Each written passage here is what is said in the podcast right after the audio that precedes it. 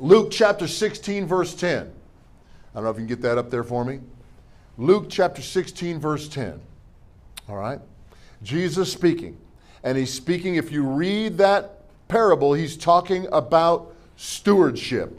Say stewardship. stewardship. Now it's the parable of the unjust steward. Anybody familiar with it? I looked at that for all my life and didn't understand what he was talking about.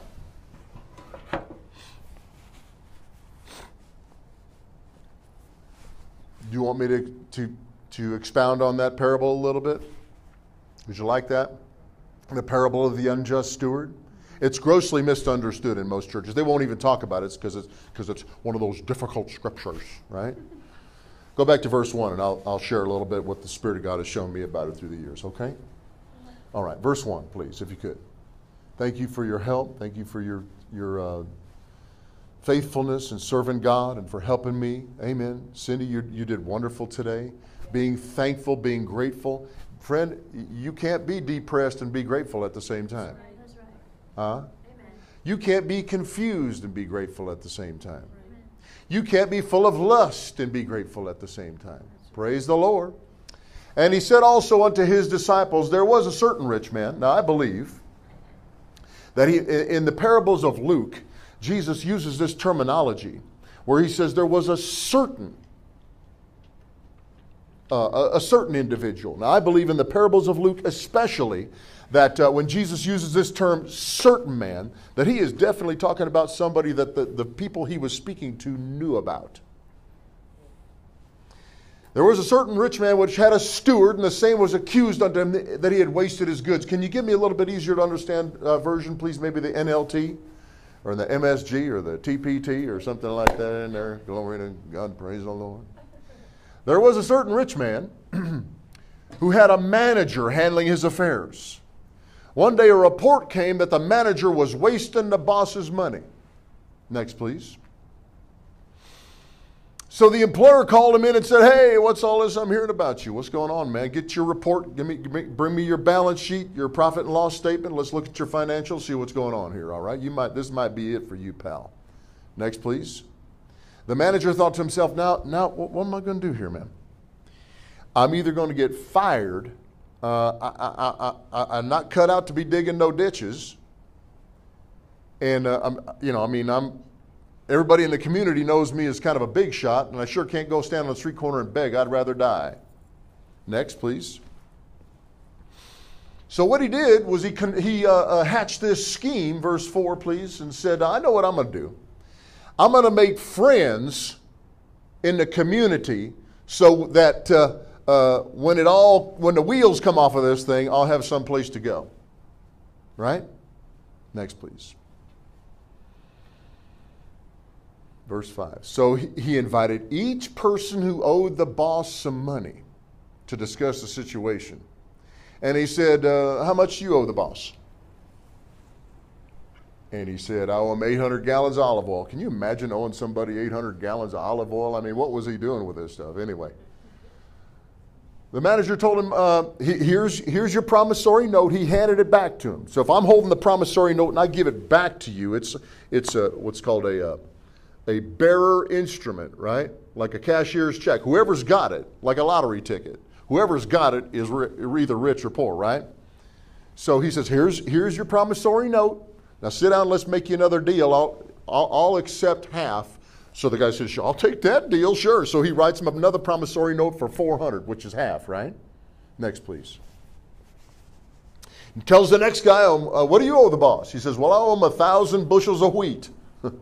He says, Here's your promissory note.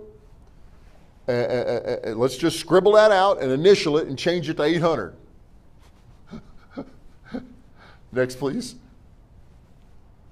The rich man had to admire the dishonest rascal for being so shrewd.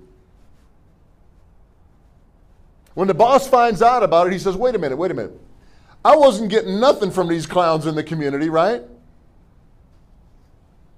But my manager, who works for me, figured out a way to at least get something out of them. You know what a bad debt is? Uncollectibles. I know what it's like from both sides, brother. Amen.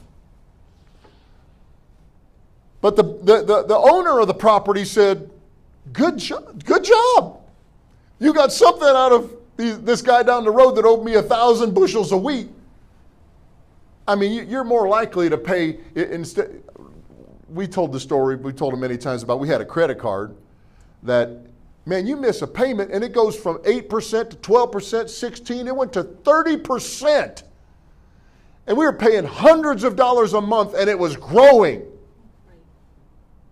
And, and we weren't using it anymore. It's like there's no way out. I can tell you a way out. Stop the tape, okay? if you have a credit card company that is, that is strangling you, and you call them and they won't play ball with you, all right? There's always something you can do. Bankruptcy is not a dirty word, it comes right out of the Bible. People think, well, that's dishonest. If God told Moses to give bankruptcy as a concept and a principle to the children of Israel, it's not ungodly. It should not be misused, but I can tell you if you have a credit card company that is after you that's, that's killing you, you can write, next time they call you, say, I need my account number and your fax number. And all you got to do is write them on a napkin, a paper towel, a box top, anything. Stop bugging me about this debt. Write your account number and sign it and fax it or take a picture with your phone and email it to them. By law, they can't bug you anymore. Yeah, but what about my credit rating? Your credit rating's already shot. Yeah. They, they get over it. I found out after just a couple of years, they get over it. It'll come right back up.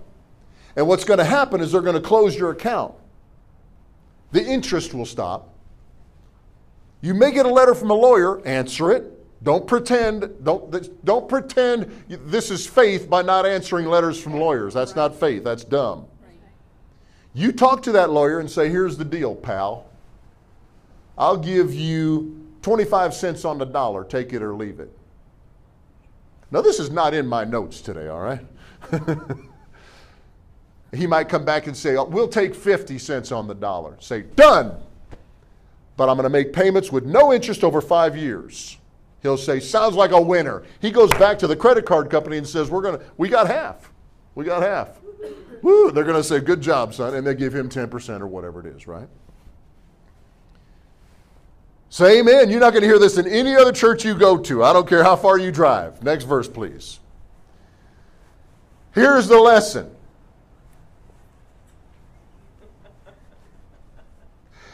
Use your worldly resources. Can you get me back up there? Thank you. Use your worldly resources to benefit others and make friends.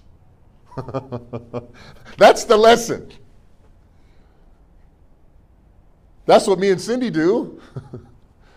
we put, you know, a significant amount of our own money in the church. We're, we're glad to do it. We're blessed. We've never been better off. Then, when your earthly possessions are gone, he doesn't say if, he says when. the day's coming, friend. I don't care how much you got. You're going to leave here, and it's all going to burn. It's all going to burn. Every bit of it. So you might as well relax and enjoy the ride. Amen. Take care of business while you're here. Make sure your priorities are straight. But don't stress over this little penny ante stuff like houses and cars and money and debt and IRS or child support or none of that. Just do the best you can get on with your life and sing a happy song like Cindy taught us today. Be thankful, be grateful. Don't let the devil get you down over stuff. It's only stuff. It's all going to burn. Every bit of it.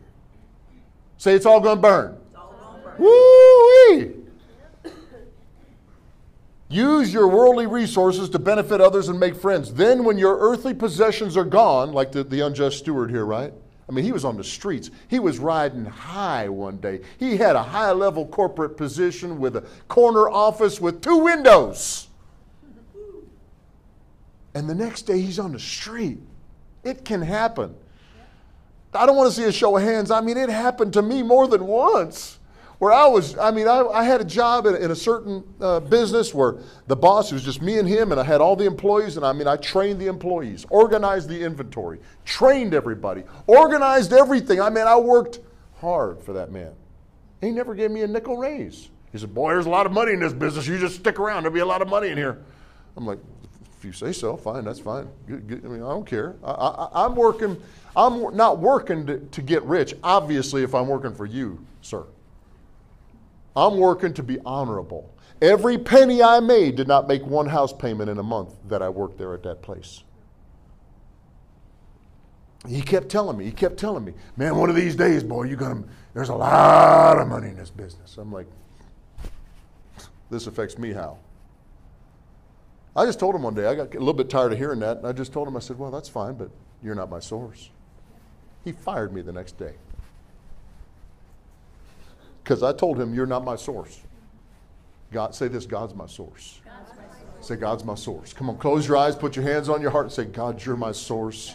You're my source. I'll never run out. I'll never run dry. You're my source. See how much God, lo- God loves you. God's not going to let you run out.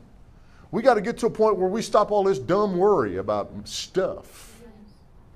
Well, Brian, you don't know what it's like. Trust me, buddy.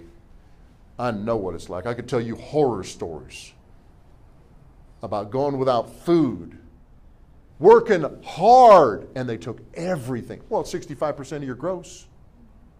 They take 65% of your gross, not your net, your gross. If you got gas money to get to work, I mean, you don't. Trust me. I was begging food. Anyway, I don't want to get too much into that, glorify the devil or nothing like that. But don't, don't tell me I don't know what it's like. Because I do know what it's like. Then, when your earthly possessions are gone, they will welcome you to an eternal home. We should be investing in people. And the day is going to come, friend. Say it's about people, it's about God's people. The day is going to come, friend, when all this penny ante stuff down here ain't going to matter. And you and me going to be sliding up and down the streets of gold in our socks. Huh? Huh? It's going to be no pressure of any kind ever again. You're going to be glad you served God. Next verse, please.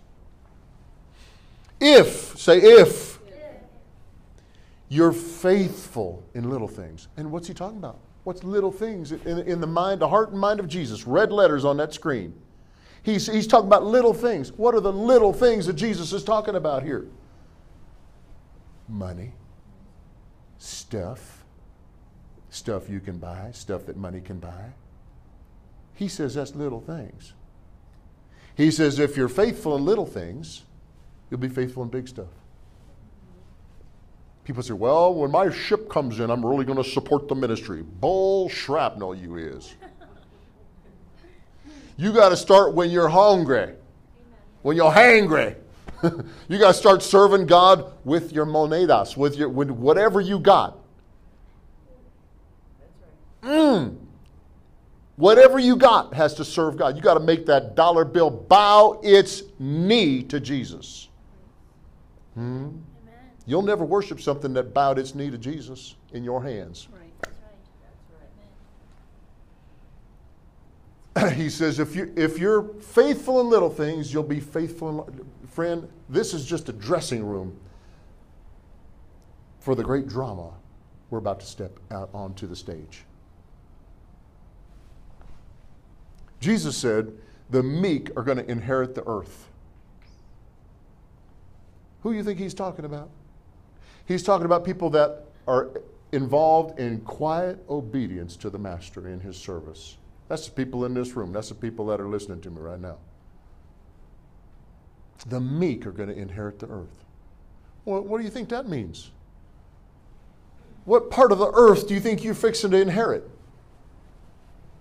The streets you've been driving up and down to get to church today. That's all going to be yours. Who do you think Jesus is going to trust this stuff to? Somebody from another country? No, when, when, when, when Jesus comes and sets his foot on the Mount of Olives,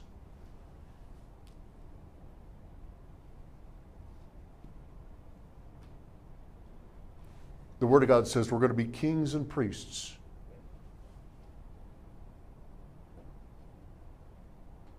And you may not have much respect in this life. Don't you worry about it. The day is going to come when they're going to do what you say. they're going to do what you say. It's going to, it's going to wiggle the way you want it to because you're faithful. But if you're dishonest in little things, you won't be honest with greater responsibilities. He's talking about proving yourself with money, which he says is a little thing. He says, if, I could prove myself with money, the day's going to come when I'm going to have real responsibility. I mean, this paper money ain't worth much anyway, friend. I don't have time to get into that too much, but you know, uh, uh, the, what do they call this? The Federal Reserve? I mean, this is an international cartel of bankers that wormed their way into the U.S. Constitution and are now uh, uh, determining the rate of exchange, which is totally unconstitutional. And the, uh, our currency ain't worth the paper it's written on. The day's going to come when real assets are going to come into your hands if you're faithful with the little things. The little things.